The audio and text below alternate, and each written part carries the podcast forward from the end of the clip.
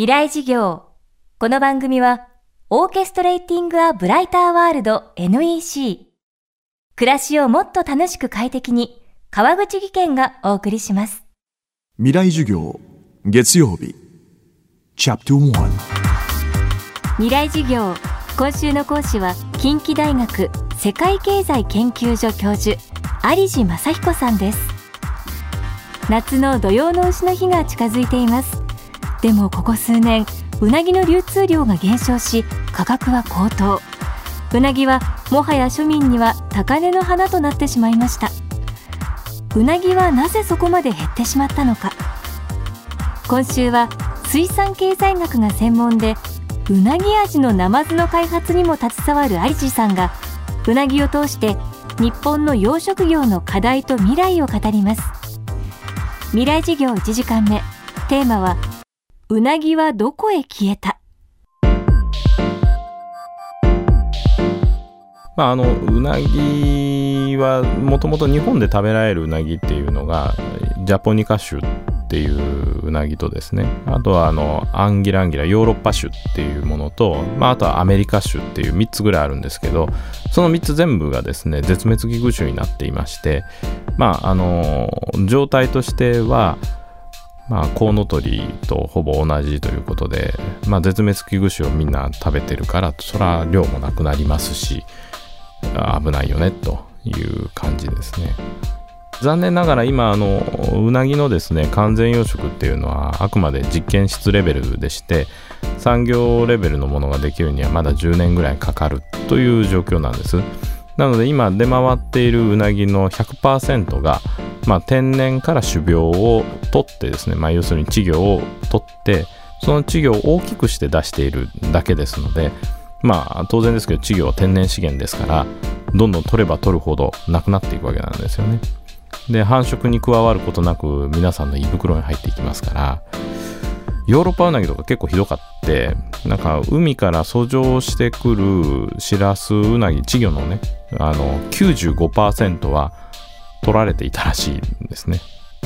残りの5%で繁殖して、まあ、増えていこうとはまあまあ無理ですから まあ、どんどん絶滅に向かっていきますよね。で今あのヨーロッパから中国にヨーロッパ種のうなぎを持って行って育てて売るということはあの国際法で禁じられてるんですけれども残念ながらなぜか日本にいっぱい来てますよね。まあ不思議で不思議でしょうがないんですけどね。ヨーロッパで漁獲されたシラスウナギをですね、これヨーロッパ種のうなぎをですね、あの空輸して持ってきて、中国の、えー、まあ、養満池で買って大きくしたものなんですね。つまり、ルールをちゃんと守って資源管理をして、えー、うなぎが届いてるっていうのはもう本当全体のうちの半分いくかいかないかぐらいで残りの半分はかなり怪しいと見ていた方がいいんじゃないですかね。うなぎの流通量の減少は日本だけの問題ではありません。まず2010年ヨーロッパウナギが絶滅の恐れがある野生生物として国際自然保護連合のレッドリストに掲載されました。さらに2014年には日本ウナギボルネオウナギアメリカウナギも絶滅保護種に指定されています。日本ウナギはねなんとか資源を守ろうということで特別採捕って言ってですねもう本当にあの許可された一部の人間しか稚魚を取ることができない。でルールで資源量決められていてですね。でそれ以上やっちゃいけないというまあ本当厳しい管理がされてるんですけど世界全体がそうかというとそうでもないですしで日本国内で頑張ったとしても最終的に日本人の消費者がですね美味しい美味しい言うて買って食べるようになると結果としてそのタガっていうのは外れてると思うんですよね。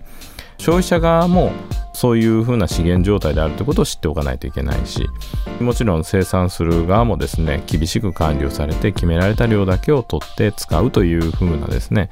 まあ両方が成立しないと今の状況を変えるのは難しいんじゃないかなとは思いますよね。今の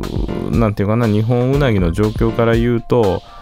取らなくても絶滅するんじゃないのと言われてるから絶滅危惧種なんであってそんな容易に繁殖するものじゃありませんからね。まあ、1匹のうなぎがですね成熟して最終的にいわゆる産卵する場所まで行くのにものすごい時間とですねプロセスが必要なのは皆さんもよくご存知ですよね。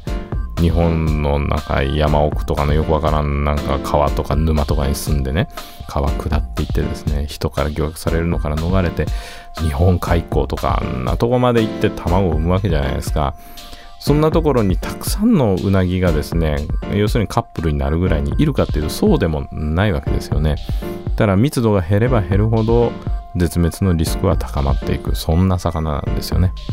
まあそもそも人の手で増やせない魚である以上はそんな簡単にホイホイ食べれるものではないんですよね。本来はですね老舗のですねうなぎ屋さんで手間暇をかけてまあ5000円なり1万円なり払っていただくような高級なものであるはずであって牛丼店舗とかですねワンコインで食えるようなものではないんですよね。でもその1万円ぐらい払って食べるっていう風な文化は私は残したいですね。今週の講師は近畿大学教授有地正彦さん。今日はうなぎはどこへ消えたをテーマにお送りしました。未来授業明日も有地正彦さんの授業をお届けします。川口技研。階段での転落。大きな怪我につながるので怖いですよね。足元の見分けにくい階段でもコントラストでくっきり。白いスベラーズが登場しました。皆様の暮らしをもっと楽しく快適に川口技研のスベラーズです。未来事業。この番組はオーケストレーティング・ア・ブライター・ワールド NEC 暮らしをもっと楽しく快適に川口技研がお送りしました。